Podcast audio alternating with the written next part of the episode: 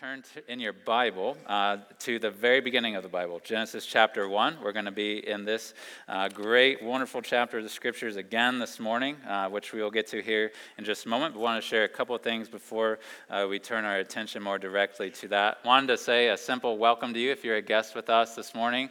Uh, if you're from out of town, welcome. Uh, thank you for worshiping, worshiping with us. But if you're a local here and you don't have a church family and you're worshiping with us and you'd be interested in maybe learning more about who we are and letting us get to know who you are, uh, I'd ask that you could take some time this morning, or it could be later today as well, but fill out what we call a connection card. You could do it digitally, follow that QR code, or you could do it uh, old school paper on the back of the program that you received.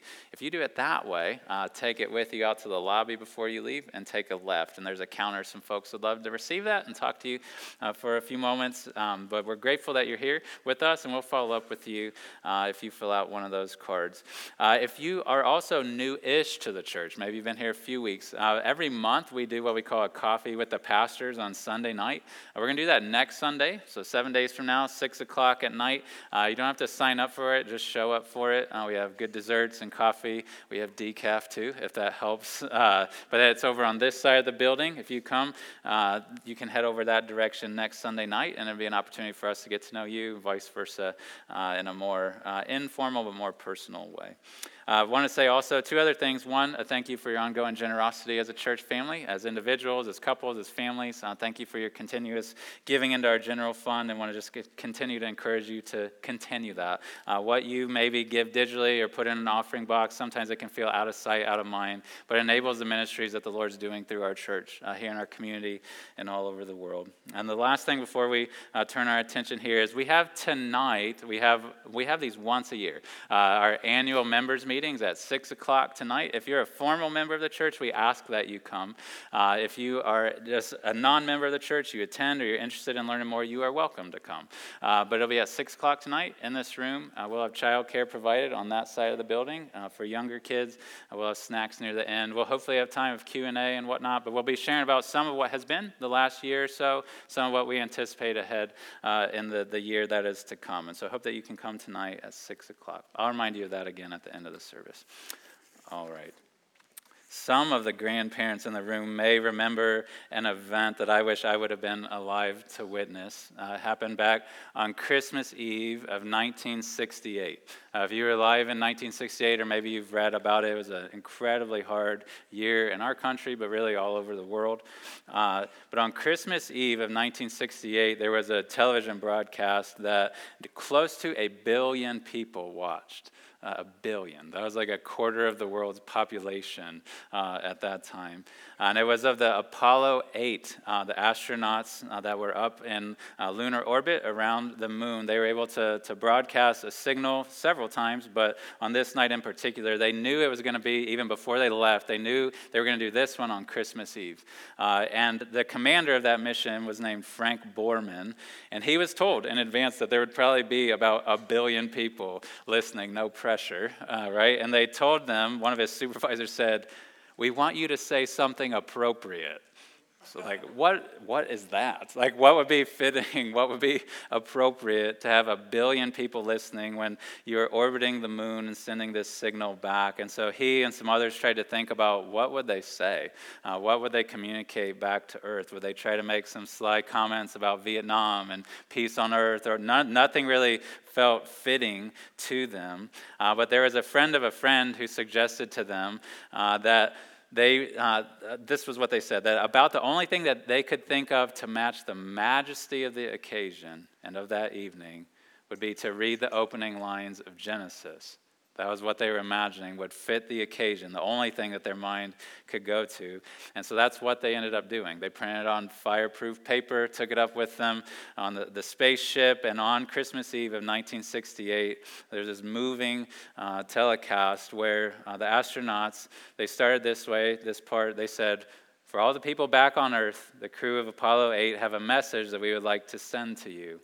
And then what they proceeded to do, uh, person by person, there was three of them, was they read a few verses from Genesis 1. Uh, Genesis 1, 1 through verse 10. Uh, they stopped at about verse 10. Uh, they took their turns reading that from the King James Version. You can watch a video of it. Uh, go on YouTube. It is a moving thing. Uh, but they ended then, right after the reading, they just seamlessly said, From the crew of Apollo 8, we close with good night, good luck, Merry Christmas, and God bless all of you, all of you on the good earth. And about a billion people did hear that uh, in the moment, and then many more have heard it since. Uh, and that text that they chose to read, that they thought was the only thing that could possibly fit the occasion and rise to the, the majesty of that moment, the significance of that moment, is what we get the privilege of reading this morning. Uh, that, and what is more important is not just that it was sent from the moon and orbit of the moon back to earth, but that this was given from God to us. Uh, this very beginning of his story of how he created the world. And so I'm going to read here in just a moment what they read. I'm not going to read it from King James, but from ESV. We're going to even go past where they stopped. We're going to go from verse 3 all the way down through verse 25 this morning. So we'll get through a big chunk of this. But before I read this, I want to share a couple of framing thoughts to make sure we're hearing it in the right way. Uh, if you were with us last Sunday, uh, you saw we started at the very, very beginning of the Bible, the first two verses of the scriptures. Uh, that in the beginning, God created the heavens and the earth, and the earth was without form and void, and darkness was over the face of the deep and the Spirit of God was hovering over the face of the waters. That's what we took time to look at. We saw that uh, a summary is given in verse 1, that the summary of chapter 1, that God created the heavens and the earth. Then we saw that in verse 2, the stage was set, that there was this uh, darkness, there was this, uh, the earth was without form and void, so the stage is set for God to start his more creative work of forming the world. And then we saw, lastly, that the Spirit was hovering over the face of the waters, that he was poised, ready to do uh, work on behalf of even the triune God, Father, Son, and Spirit. So that's what we saw last Sunday. What we're about to read is probably very familiar to most of you, uh, if not all of you. Uh, we're about to read at least a good chunk of, not the entirety of, this description of God creating and Him forming our world. And we're going to see that's in a series of six days. We're going to get through about day five and a half. We're going to get partway through uh, day six this morning, Lord willing. Uh, but what we're going to see, and what you'll see again as I read through this, is God preparing a place for human beings to live. Uh, that's what he's doing. From day one on, he's preparing a place for human beings to live and to rule. So that's going to be a long text, but follow along with me in your copy of the Scripture. I'm going to read from Genesis 1, verse 3 through verse 25. If kids want a fun thing to do uh, while you're listening to this, try to count how many times the word and is in here. It is a ton, okay? Uh, so, but pay attention to the other words too but count. You'll need a lot of hands and toes and other people's maybe. All right. All right. Under the inspiration of the Spirit, Moses continued writing this. And God said, Let there be light. And there was light. And God saw that the light was good. And God separated the light from the darkness. God called the light day, and the darkness he called night. And there was evening, and there was morning, the first day. And God said, Let there be an expanse in the midst of the waters, and let it separate the waters from the waters. And God made the expanse and separated the waters that were under the expanse from the waters that were above the expanse. And it was so. And God called the expanse heaven. And there was evening and there was morning the second day. And God said, Let the waters under the heavens be gathered together into one place, and let the dry land appear. And it was so. God called the dry land earth, and the waters that were gathered together he called seas. And God saw that it was good. And God said, Let the earth sprout vegetation, plants yielding seed, and fruit trees bearing fruit, in which is their seed, each according to its kind on the earth. And it was so. The earth brought forth vegetation plants yielding seed according to their own kinds, and trees bearing fruit, in which is their seed, each according to its kind. And God saw that it was good. And there was evening, and there was morning, the third day. And God said, Let there be lights in the expanse of the heavens to separate the day from the night, and let them be for signs, and for seasons, and for days and years. And let them be lights in the expanse of the heavens to give light upon the earth. And it was so. And God made the two great lights the greater light to rule the day, and the lesser light to rule the night, and the stars. And God set them in the expanse of the heavens to give light on the earth, to rule over the day and over the night, and to separate the light from the darkness. And God saw that it was good. And there was evening and there was morning, the fourth day. And God said, Let waters swarm with swarms of living creatures, and let birds fly above the earth across the expanse of the heavens. So God created the great sea creatures and every living creature that moves with which the waters swarm according to their kinds, and every winged bird according to its kind. And God saw that it was good. And God blessed them, saying, Be fruitful and multiply, and fill the waters and the seas, and let birds multiply on the earth. And there was evening, and there was morning, the fifth day. And God said, let the earth bring forth living creatures according to their kinds, livestock and creeping things, and beasts of the earth according to their kinds. And it was so. And God made the beasts of the earth according to their kinds, and the livestock according to their kinds, and everything that creeps on the ground according to its kind. And God saw that it was good. This is the word of the Lord. May God bless the preaching of it. We are actually going to spend two weeks in this text, uh, verses 3 through 25. Uh, if you were paying attention to the reading, uh, you probably noticed that there's several times on which it says that God separated something from something else, right? Day from night, light from dark, uh, the waters from the waters. So, in the spirit of that separating, uh, we're going to separate this text, focus on two different things, one this week, one next week. And how we're going to separate this text is that this morning we're going to talk talk about what is clear in this text.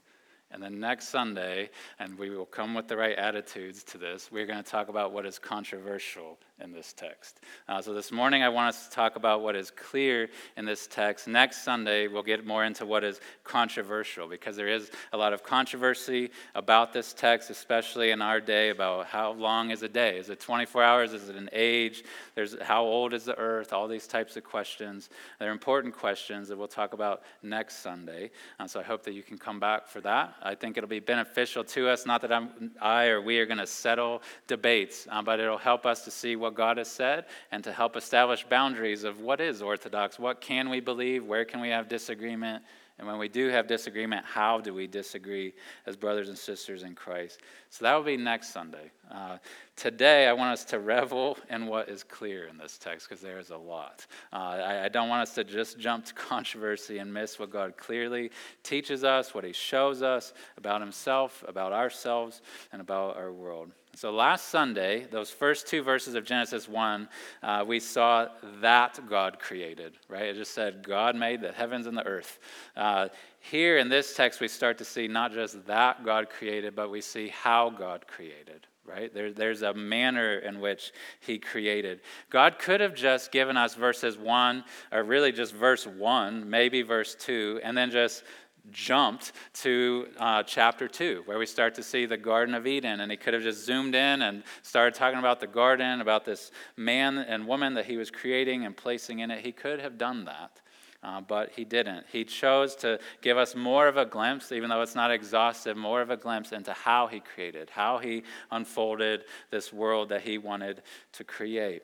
And so this morning, I want us to pay attention to three particular facets of this story, of this narrative of creation and the days of creation. Uh, three dimensions, characteristics of it. And they're all going to start with the letter P. Alliteration can be helpful. Uh, but the first thing that I want to do is just kind of come back and make some observations observations of this text and show you and establish uh, again for us that it is a poetic text. Uh, and do not hear when I say that, we'll talk more about this next Sunday, that I'm saying it is not history. I, have tried to establish again and again, and will always try to establish that Moses was recording history. This isn't just some poetic depiction that's purely poetry, but it is presented to us, even though it is real events, it's presented to us in a poetic way, in a, in a way that has certain flow and feel to it. And I want to highlight some of those things, uh, just observation wise, that we may miss in our our familiarity with this text. And so, the first poetic dimension to this wonderful, majestic text is that there's a rhythm to it, right? You, you hear that even in just in the reading of it, or even if you just silently put your eyes over it, there's like a rhythm, even just visibly, of the words that every day, every one of these six days, we didn't get to the end of day six yet, correct? But every day, if you were paying attention, started and ended the same way right? Every day starts by saying, and God said, right? Day one. Day two, and God said. Day three, and God said. Day four, and God said. There's this rhythm of how the days begin, and then there's a rhythm as a narrative of how the days end. Every single one of these days ends the description by saying, and there was evening, and there was morning the first day, and there was evening, and there was morning the second day, and so on and so forth. Those go through all the days. So there's this rhythm to the text, right? But there's also, even beyond that, there's a, a, broader repetition to the text. Those things are every single day. God said, and then uh, there was morning, there was evening, and there was morning. But there's this repetition that doesn't appear in every single day, but that appears in several throughout. Different phrases and ideas that I think were intended to learn something from and see something from by the fact that they're repeated again and again. Just some examples, and you may have noticed some other ones. Uh, again and again in this text, there's a phrase, and there was, like God said, let there be this, and there was this, right? Or sometimes it's phrased, and it was so. Like God speaks something, and then it's like this narrative confirmation, yep, that happened. Like that, that came to be. And what that shows us, that repetition of, and there was this it shows us the power of God's word, right? When he says something, none of his words return void, right? When he says something, when he decrees something, it happens. And it was so. Whenever God speaks, it will always become true, it will become reality. There's also the phrase again and again in this text that God saw that fill in the blank was good right? You see that rhythm or felt that rhythm that God saw that it was good. God saw that this was good. God saw that that was good. Eventually, we're going to get to a God saw that it was very good uh, after he creates human beings. That'll come later in the chapter. But just that repetition of God saw that it was good, it's not like God didn't know the goodness of it and then he looks, oh, wow, that's a good thing. What, it, what it's saying, it's like it's a authoritative assessment of God that the way he views things is the way they are right? Like he his view of things his view of you his view of anything in all of reality his view of it is the correct one. It is accurate. His assessment is always spot on. When god sees that it is good it is good you see also again and again that God named things, right? Like God called it this. God called this day. He called this night. That God is naming things, seas and land. God is naming these things, calling them such and such. And that shows this process of naming things shows God's dominion, his rule over his creation. He doesn't just create it and then watch it, uh, but he names the, the things. He names the things that he has created. Eventually, he's going to entrust that even to human beings in part, but God, even before humans, is starting to name things. And so that shows his dominion, his rule. Right? And then the last thing I'll point out, repetition wise, is you see this phrase again and again according to their kinds right? About trees and about animals and sea creatures. This phrase appears again and again that God made them according to their kinds. And that shows us the repetition of that, the creativity of God, the, the diversity of what He made. He didn't just make one kind of tree, right? Or one kind of plant or one kind of fish. Like He embedded in His creation variety that shows the breadth of His creativity. And the repetition of that according to their kinds should remind us of that. So there's this rhythm, this repetition. But what you see, uh, and what I wouldn't want us to miss also, is that there's a progression to this narrative. There's a, a progress that you see from day one to day two to day three and to the end of the week. God did not create all things at once, right? He could have. He, he could have just made everything, spoken it all into existence just as he wanted, but he chose to create it in order, to, to have an unfolding of creation, right? Uh, step by step, day by day, there was this unfolding of creation.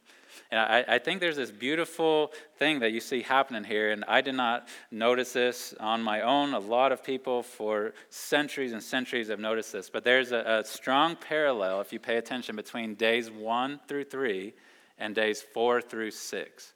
Uh, if you remember back in verse 2, what we read, it said that this earth before day one was without form and it was void. So, as we talked last Sunday, it was kind of uninhabitable and it was uninhabited. And it's like as these days unfold, God's addressing both of those things. So, day one through three, he's addressing that first thing, that the earth was without form.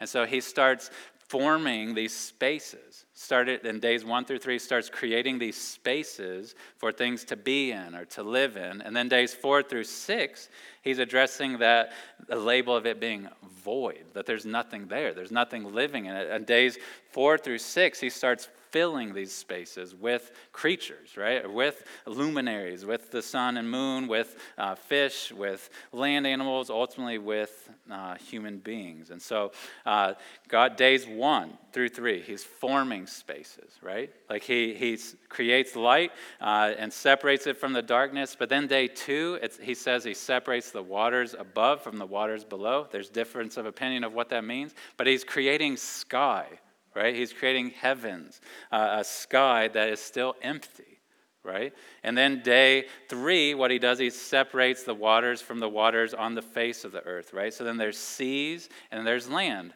but there's still nothing on or in either of those, right? So he started forming these spaces, days one through three. When you get to day four through six, he starts filling them. Before you get to day four, it's kind of like a house that you made and you furnished. You even maybe stocked the fridge, right? Like he put plants and trees and stuff is there by the end of day three, but there's still no beings there to live in it or to consume it, right? It's like an empty but furnished house before day four. But day four, he starts filling these spaces, right? Like he, he fills the sky first. With, before there's living things, he fills the sky, the empty sky, with the sun and the moon. And I love how he just says, and the stars. Like, that, I feel like that deserves more than just a and the stars. But it, he, he fills the sky with these luminaries, right? Then he fills those empty seas and land with fish and great sea creatures and land animals according to their kinds, right? On day six is when he starts creating those land animals. Day five, he had created the fish and the birds, right? And so there's this progression. God created spaces, then he fills those spaces with creatures. And so there's this poetic feel that helps us. It, it, it's not lessening the history of it, it just helps it to stick better. Like God knew what he was doing in creating in this progressive way where he would form and then where he would fill. So there's this poetic description here in chapter one. But a second trait of this chapter, this majestic text uh, that I, I want us to miss, is that it's not just poetic, I, I want to teach some of you words. Some of you already know this, but is that it's also a polemic of sorts, that it's polemical. A lot of you may not know what that means, what a polemic is. If it's poetic, but it's also polemical. A polemic is when someone writes something or gives a talk or something that's trying to refute somebody else's ideas very strongly. Like you're trying to take down somebody else's arguments, take down somebody else's opinions. That's what a polemic is. Usually it has kind of like this edge to it or like a hardness to it. So this may be a bit too strong of a word to use for Genesis 1, but I couldn't think of like a softer word. And I, I but I use this word polemic because what I believe Moses is doing in part, I think foremost, he's trying to just describe what happened, what God revealed to him that actually happened on these days of creation. But I believe he's also an additional layer trying to refute and combat false creation stories. Stories that already in their day and time were, were, were spreading, were, were well known, were well believed by people.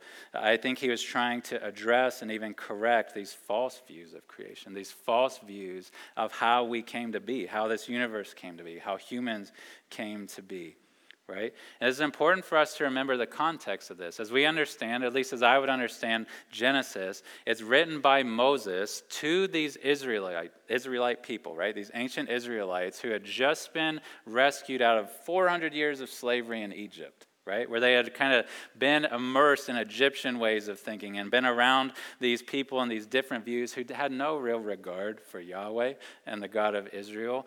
So that's what they had been coming out of, and they were about to go into Canaan, where there's these, all these other people groups who also don't believe in Yahweh, who have their own gods, who have their own ideas of how this world came to be.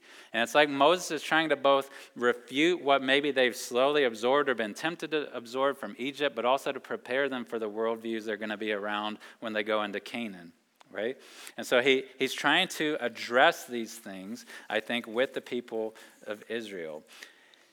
And it, it is fascinating and interesting to try to look up what some of the uh, stories, creation stories, would have been outside of this one, um, back in the ancient world, in Mesopotamia, in this part of the world. It is very interesting to look up the ways that they viewed the world, the ways that they thought that, that the world came to be, that we came to be. You can look up some of them for yourself if you'd like to. There's a, a very famous one, a Babylonian one, called the Enuma Elish. You can look it up. It is weird as can be. Uh, read it for yourself. Some people try to say Genesis 1 is just like these other ancient Near East stories. It is most definitely not. Like there is some small overlaps, right? Which, if the world really was created by a singular God, right, in one particular way, we would expect that there's some overlaps as different cultures descend from them, right? And are trying to, to recall what God had told their first ancestors. There's going to be some overlap, right? Uh, but the overlap is small uh, between what we have in Genesis 1 and these other ancient stories of creation. Some of these stories, these other ancient stories, they did have in the very beginning like waters that were covering the earth right? Like these waters of chaos and even a separating of the waters. Some of them have record of a flood and a, and a, a ship that, that survives it, things like that. But the overlaps are very insignificant in comparison to where there's difference. There's much more different than the same about these stories. Uh, you go back and read some of these stories, what is clear as day and is fundamentally different from Genesis 1 is that all of these different views of creation, how the world came to be, would be what, I, what, what most of us would call polytheistic.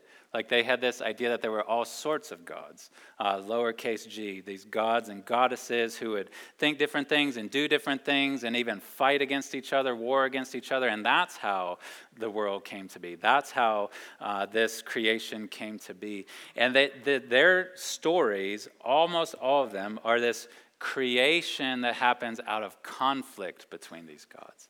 Like that there's these battles, there's these disagreements, there's even murder sometimes between these so called gods and this conquest of each other and kind of waging war against each other. And whoever wins, like they're the ones who get attributed with creating this world. You read that Enuma Elish story, it is, I said it's weird. It's also fascinating. It starts with these waters on the earth that do get divided but it gets divided into like fresh water and salt water that are called God, like a god and a goddess.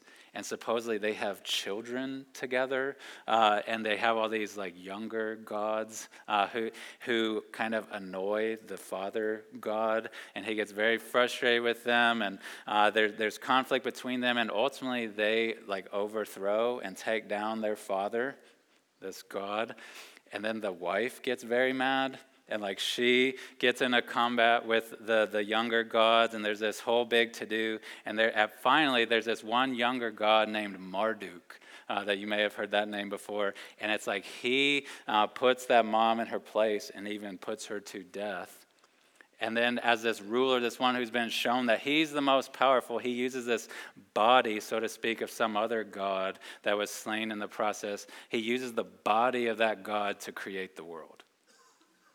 That does not sound like Genesis 1, right? Like you've got the waters, and that's about it, right? Like this is fundamentally different. And like Moses wants them to know, like, there is one God. Like there are not rival gods, there are not goddesses, there is none of that stuff. Yes, there are spirits, there are angels. He'll, he'll, eventually talk about some of these things, but he is wanting to confront these false worldviews they may have absorbed or that they may absorb in the future. He wants them to know there is one God who created all of this. And the way he created it wasn't out of conflict. It wasn't out of fighting some other God, and he's the triumphant one, and now he creates this world. The way that he creates the world is by his word, right? Because he wants to right? Not because he's won some battle. He wants to. And Moses, again and again in this creation story, and it's going to carry through all of the Torah, all these first five books of the Bible, he's wanting them and he would want us to see that God has no rivals. None. Like Derek Kidner, this one commentator said that there may be rebels in God's kingdom, but there are no rivals. And Moses wants that to be clear as day with us that Yahweh is God. He is the creator. And that is as true today as it was in the ancient world. Because creation happened once, right? There is one creator, and the story of his creation is right here for us. So, this serves in some ways as a polemic against these, these false views of creation, these false understandings of how we came to be.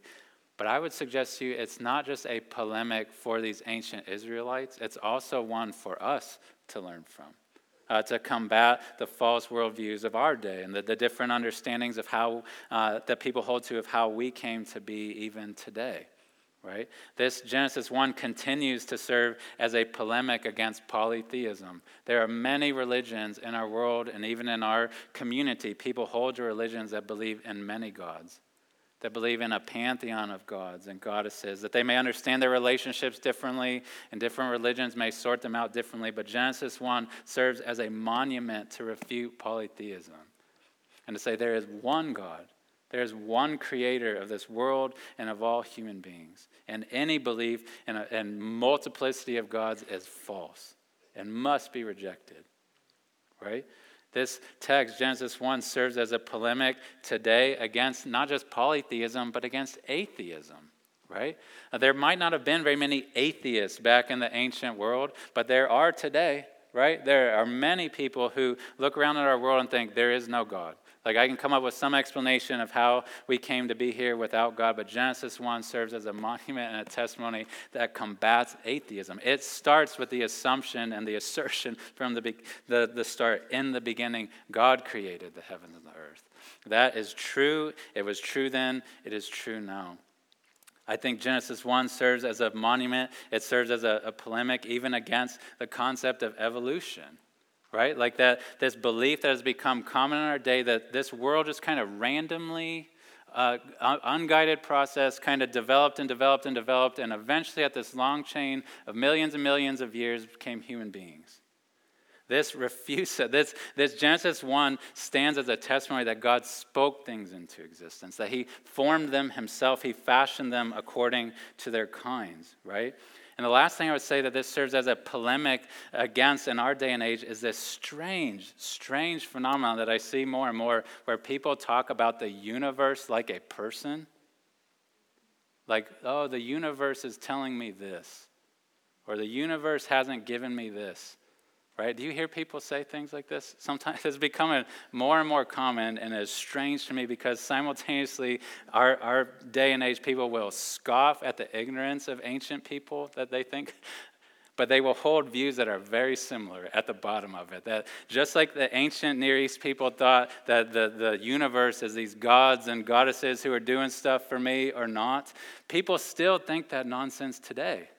They, they will still speak of the universe as a person when the universe is a creation, and everything in it is a creation. There is one creator, right? We ought to never thank the universe for anything, right? Thank Mother Nature for nothing. There is no Mother Nature.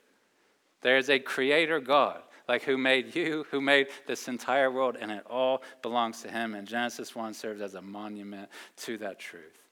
It did back then, it does now, it will to all eternity. There is one creator. So it's poetic depiction here of creation. It is a polemical description of creation. But the last one, uh, the last thing I want to show and establish here is that it is a preparatory work. Uh, it, what we've read, at least thus far up through partway through day six of creation, it's a preparatory work. It, it's God preparing a place for people to live, for human beings specifically to live, right? All of it is bending toward that. The very next verse, when we get to it a couple weeks from now, is Verse 26 Then God said, Let us make man in our image, after our likeness. That's the culmination of creation, is human beings finally living in this space that God made for us to live and for us to rule. But days one through four, one, or, and five, and part of six are all this preparing of a place for human beings to live. We're even going to see in chapter 2 this preparatory work of God. That when God planted the Garden of Eden, look at chapter 2, verse 8. It says that the Lord God planted a garden in Eden in the east, and there he put the man whom he had formed. And so it's like God, again, more specifically, is preparing a, a locale, a place for human beings to live.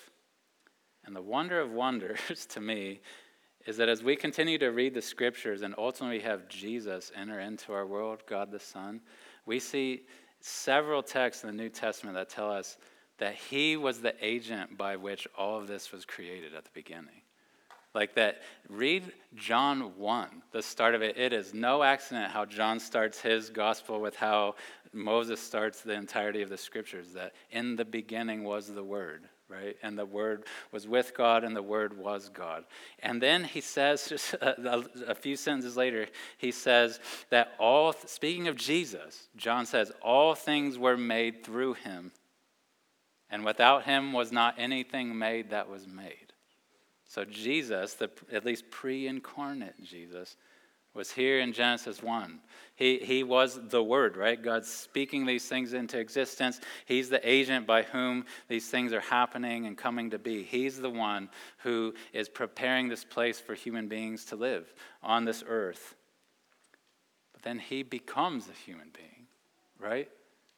Fascinating. And there are so many places my mind went to throughout this week uh, that Genesis 1 kind of steers my brain to in the New Testament of like what uh, Bill read earlier, like how God, who said, Let there be light uh, out of darkness, has shone into our hearts. There's tons of texts like that. But one that surprised me that my mind kept coming to again and again this week as I was seeing the preparatory work of God in creation was something Jesus himself said the night he was about to be betrayed and arrested. And many of you are familiar with this. Many of you are familiar with the last verse of this, but I want to read the lead up to it for you. So Jesus said this, and hear the work of preparing a place. He said to his disciples that night, Let not your hearts be troubled. Believe in God, believe also in me. In my Father's house are many rooms. If it were not so, would I have told you that I go to prepare a place for you? And if I go and prepare a place for you, I will come again and will take you to myself, that where I am you may be also. And you know the way to where I am going. Thomas said to him, Lord, we do not know where you're going. How can we know the way? And Jesus said to him, I am the way and the truth and the life. No one comes to the Father except through me. Jesus knew that night, he knew what was about to happen, right? He knew he was about to be arrested. He knew he was going to be laid in a tomb the next day. He knew he was going to be raised on the third day. He knew that he was going to ascend to heaven. And he knew that a new creation was about to be started right? A, a, new creation, a new existence was about to begin when he was raised from the dead. And he's using this language, I think it's very reminiscent of Gen- Genesis 1, of him saying, I'm going to go prepare a place for you. Like, I'm going to prepare a better world where the Father, where you can be one with the Father. You can actually come to the Father. You don't need to fear him. Like, I'm going to go create this space, create this world for you to live in. Because this world is great. It is, it is wonderful, but it is also deeply broken, right? And our, we have a shelf life in it, don't we? But Jesus said, I am going to go prepare a place for you, one that is far better than this world, one that, that far surpasses it, where you can have peace with God the Father again. But what Jesus knew, though, was that in order for that world to be created, in order for that place to be prepared, what was not going to happen was some sort of like cosmic conflict between these gods and goddesses, right? For this world to be prepared wasn't even just going to be God speaking something. And it happening for this world to be prepared for humans to actually live in, where there's no threat of death, where there's peace with God, where there's harmony forever. For this world to be created, there was actually going to, instead of conflict, there was going to need to be sacrifice. Right? As God the Son, he wasn't going to combat uh, some other God and, and emerge victorious. He would fight death and emerge victorious. But the way this world was going to be created was through self sacrifice right? Not through taking on somebody else. It was going to come through self sacrifice. And it wasn't going to come through vengeance and like vindicating himself and taking out on other people. How this world was going to be created was him taking the wrath of God himself, not executing it on other people. Right? Because the massive problem, the thing that keeps us from being moving from this world to that world is the problem of our sin and our rebellion against our creator. The only way that that could be dealt with and that we could actually enter into this new world would be if Christ absorbed the wrath that we deserve. If he took the punishment that you and I deserve for our sin that keeps us away from God, if he absorbed that, and only if he absorbed that, could we be brought near to God. Could we actually enter into this new world that was about to begin at the resurrection? And Jesus knew that was going to be, and that is exactly what happened that he went to the cross the very next day after he uttered those words. And in his death, and then in his resurrection, he established a new world. He, he, a new creation was began in that tomb outside Jerusalem, and now it's spreading and spreading. And he's gone back now to be with the Father. That is where he is right now, as a full blooded human being, right? Ruling over all things. And someday he is going to unite his people resurrected. My phone is going off telling me something. Uh, someday, Siri must like the good news of Jesus. That, that is wonderful. Uh, someday he is going to return, right? And that this new creation is going to begin once for all with resurrected human beings, right? We shall be like him. We will be like him. We will be raised in this world, this new creation uh, that will have no serpents that enter into it, right?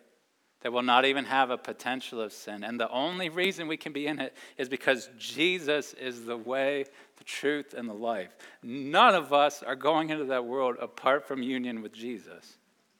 And for many of you, that has already happened. You maybe heard years and years and years ago this good news of Jesus, and you said, Father, please forgive me. Like, I know Christ died for me and he was raised. Please forgive me. I want to come to you. Please forgive me. And he did. And you've been part of that creation now for years. Some of you, though, are still at odds with God. And you maybe have this longing that you can't even fully articulate. You have a longing to be in a better world. You have a longing that God put within you to live in a world that is at peace and harmony, and you don't know how to get there. Or maybe you're just banking on that God will grade on a curve or something, and that, that He'll let you be part of this world. He does not grade on curves. He, Jesus Himself said that the way to the Father is through Him. And if that is you this morning, like I would urge you just to do what I've done, to do what many in this room have done, to take Jesus at His word. That if you will place your trust in Him, if you will come to God through Him, through Jesus, God will gladly accept you. And you will become, even today, part of this new creation where you are welcomed by the Father, received by Him. It is a great privilege to exist in this, this world that God has made, right? I try to thank God often just that I exist right? That's a, a good prayer. Uh, just thanking God that I even exist in this world. But God made us. He made Adam. He has made all of us for a better world, like where there is no death and where there's no distance between Him, us, and Him. And to live in that world, there is one way. When we read Genesis 1, I think we ought to be blown away by all sorts of things about God right? Like his power, his glory, his creativity, his generosity, right? His patience, even all these sorts of things, his, his sovereignty, all these traits we can see in creation. But there are some things as you read Genesis 1 that you can't fully see about God until the coming of Jesus. In Genesis 1, you don't see till sin comes in, you don't see mercy of God, right? You don't see grace of God. You see all these other wonderful, amazing things about God. But in the sending of Jesus and his sacrifice upon the cross and his offer of pardon and eternal life to us, we see things in that story that we don't fully see here. We see mercy, we see grace, we see compassion upon sinners. And so may we keep looking at Genesis 1 and be in awe of this world, but may we look at everything and to the person that it points to, right? The person of Jesus who has come into this world and prepared a better place for us. Amen? I invite you to stand.